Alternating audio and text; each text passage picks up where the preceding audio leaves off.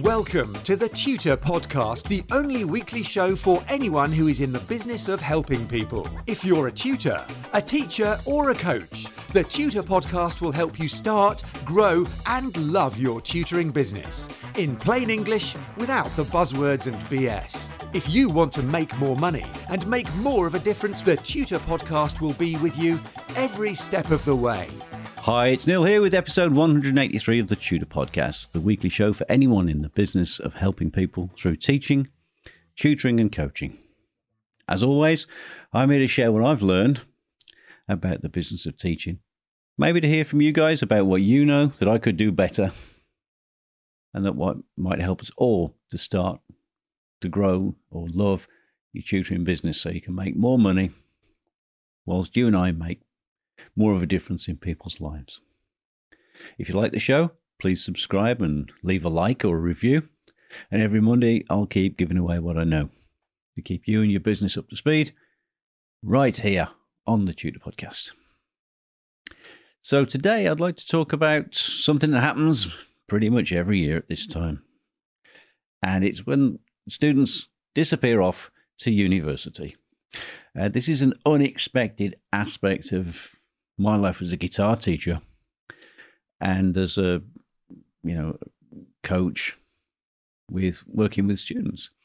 It's the sheer emotional wrench of when your students disappear off and vanish. Now i was utterly unprepared for this the first few times it happened. But logically you're going to get to care about your students. We you know we teachers tutors, if you like, we do what we do because we care. We care about people. We're a necessary part of their development. And we help to shape and mold them. And in turn, they change us, unless we're so remote as to not actually give a monkeys about them. So we often watch them over long periods of time go from little kids up to young adults and then they bugger off to university, and you wonder what happened. So, when you, you work with someone over a course of years, there is a, an inevitable bond of trust. You become friends with great deal of mutual respect. Often, you end up being a confidant for your students because they'll talk to you because you're not a member of the family, but they trust you enough that they'll give you a problem and ask for your input. And in turn, as students become part of our own life story, and of course, we learn from them. It's the oldest phrase in the world that teachers get the best lessons, and it's it is the truest thing I've ever heard about teaching or tutoring. So we're not just losing our students, we're also losing our own teachers. Naturally, therefore, when they do bugger off to university, it's a massive wrench because they're almost like part of the family. I'm immensely proud of them they've usually come such a long way. They've grown as people. I've watched them and cheered them on from the sidelines through growing up. And I'm going to miss working with them. Miss their smiling faces, their quirky habits, and their unique take on the world. And there is almost a feeling of grief when they go away.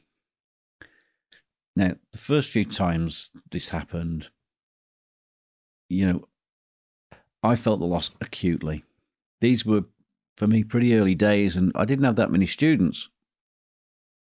But I was just sad. I, I'd lost my friends, and I almost ended up wondering if I'd done something wrong. And I didn't really, back then, ask myself how better to interpret the change. Now, if you've had these feelings of loss, of almost as though there's something missing, as a tutor when your students have gone away to uni or they've, they've moved house or something. This is what I do these days, and this might help you. Overall, I'm just overjoyed to see them head off to continue their journey. And that's the phrase I use. They're off to continue their journey, to go further on their own path. I always wish them well. And always make sure they know that I'm here that I'm able to teach them remotely to continue our working relationship. and most of them do keep in touch. When they're back in the area, they'll often pop in for a cup of coffee and a chin wag, or ask if they can schedule some ad hoc guitar lessons when they're in a working radius here. A lot of them actually hire me on as their mentor and coach, almost like a a general helper and uh, sounding board for ideas as they go through the university life. So I always make a point when students announce that they're off to university to sit and reflect on their progress and be grateful for being part of their story. I know I'll have been a big positive in their lives. I've been someone other than the family that they can tell their hearts to, who gives them a bigger belief in themselves than they had when they met me.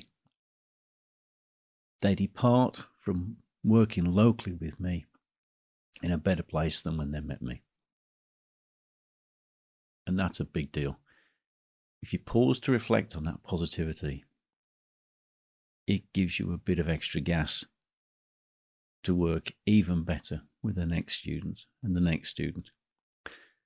And when they give me their thank you cards or letters just telling me how grateful they are to have worked with me, I make sure I take care of them. I file them away carefully in the Encyclopedia of Applied Fantasticness, which is my scrapbook of nice things people have said about me as a guitar teacher.